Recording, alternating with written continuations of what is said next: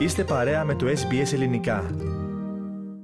Ο τελευταίος ύπνος στη ζωή του 17 μηνών Χάιντεν Φέλ ήταν απόλυτα φυσιολογικός. Το βίντεο από την κούνια του παρουσιάζει τον ήπιο να φοράει πιτζάμες και να παίζει ευτυχισμένο καθώς οι γονείς και οι αδελφοί του τραγουδούσαν παιδικά τραγούδια με τον δίδυμο αδελφό του. Το επόμενο πρωί, ο μπαμπάς του Χέιντεν εντόπισε τον γιο του νεκρό. Ο μικρός αποτελεί ένα από τα εκατοντάδες φαινομενικά υγιή νήπια και παιδιά προσχολικής ηλικίας των Ηνωμένων Πολιτειών που πεθαίνουν ξαφνικά στον ύπνο τους κάθε χρόνο. Η κάμερα της κούνιας του Hayden κατέγραφε όλη τη νύχτα και το υλικό της αποκάλυψε πως το σχεδόν 1,5 έτους παιδί είχε πάθει κρίση. Ο Δόκτωρ Όριν Ντεβίνσκι, νευρολόγος του Πανεπιστημίου της Νέας Υόρκης, αναφέρει ότι πολύ λίγα πράγματα είναι γνωστά για τον ευνίδιο και ανεξήγητο θάνατο παιδιών. A febrile seizure is a seizure event which can be a major convulsion or they can be more minor, but they are limited to in illness, typically with fever, and in children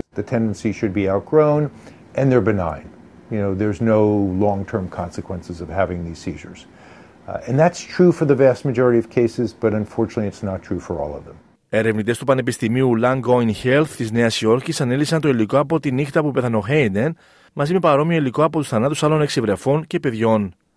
Δημοσίευσαν τα ευρήματά τους στο περιοδικό Neurology με τον Δ. Ντεβίνσκι, είναι επικεφαλή συγγραφέας της μελέτης. Είναι λίγο σαν να είσαι detective που προσπαθεί να εξηχνιάσει ένα έγκλημα και τώρα έχεις ένα βίντεο του δράστη, ενδεχομένως ανέφερε χαρακτηριστικά. It's a little bit like you're a detective trying to solve a crime. And now you've got a video of the perpetrator potentially. Όπως αναφέρει, οι επιληπτικές κρίσεις κατά τη διάρκεια του ύπνου αποτελούν πιθανή αιτία τουλάχιστον σε ορισμένες περιπτώσεις. SIDS is extraordinarily well known. SUDC, or sudden unexplained death in childhood, which is the continuation just after age one, is rarely discussed and little known. Οι συσκευές παρακολούθησης μωρού, τα γνωστά Baby Monitor, δεν μπορούν να αποδείξουν εάν ο πυρετός προκαλεί επιληπτικέ κρίσεις σε βρέφη, ωστόσο οι ερευνητές σημείωσαν ότι αρκετά νήπια είχαν ενδείξεις ήπιων λοιμόξεων. Μία από τους ερευνητές του Πανεπιστημίου της Νέας Υόρκης, η Laura Gold, έχασε την 15 μηνών κόρη της, Μαρία, το 1997. Τον ήπιο ξύπνησε ένα βράδυ με πυρετό και ήταν ο συνηθισμένος χαρούμενος σε αυτό του το επόμενο πρωί για να πεθάνει τελικά κατά τη διάρκεια του μεσημεριανού του ύπνου. Η κυρία Γκόλτ λέει ότι η νέα μελέτη είναι περιορισμένη, ωστόσο προσφέρει την πρώτη άμεση απόδειξη της σύνδεσης των επιληπτικών κρίσεων σε περιπτώσεις ευνίδιων παιδικών θανάτων. Η συντριπτική πλειονότητα των παιδιών με εμπειρέτε σε επιληπτικές κρίσεις είναι καλά. Όμως έχουμε επιστημονικά στοιχεία που δείχνουν ότι μερικές φορές υπάρχει συσχέτιση με ευνίδιους θανάτους. Θέλουμε να εξηγήσουμε αυτούς τους θανάτους ώστε να μπορούμε να μοιραστούμε τις πληροφορίες αυτές με τους κλινικούς γιατρούς και συνέχεια να μπορούμε να εντοπίσουμε εκ των προτέρων αυτά τα παιδιά που διατρέχουν κίνδυνο για να αποτρέψουμε τα αποτελέσματα αυτά από το να συμβούν, είπε. The majority, the vast, vast majority of children with febrile seizures do very, very well.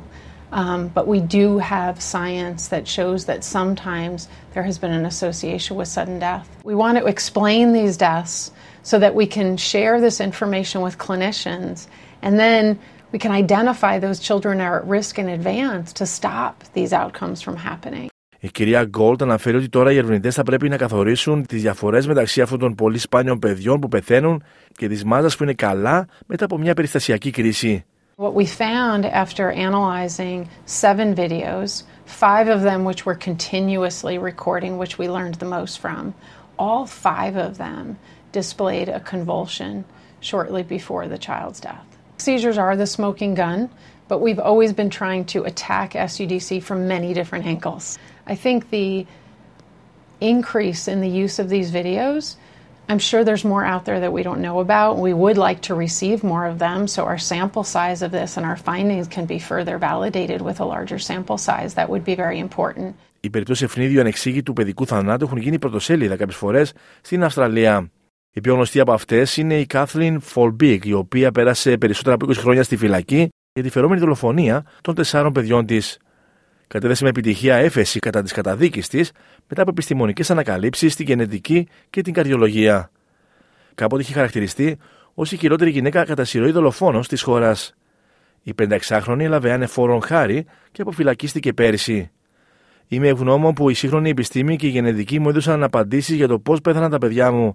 Ωστόσο, ακόμη και το 1999 είχαμε νομικές απαντήσεις για να αποδείξουμε την αθωότητά μου.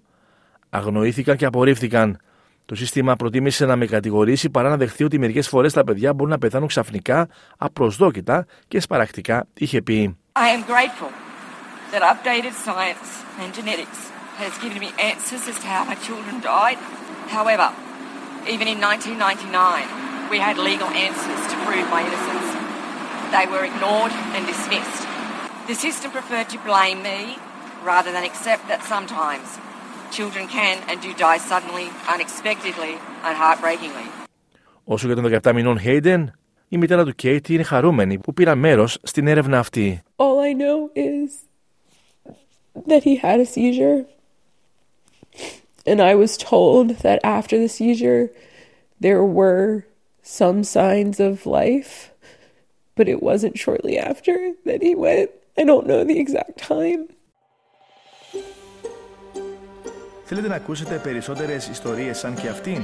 Ακούστε στο Apple Podcast, στο Google Podcast, στο Spotify ή οπουδήποτε ακούτε podcast.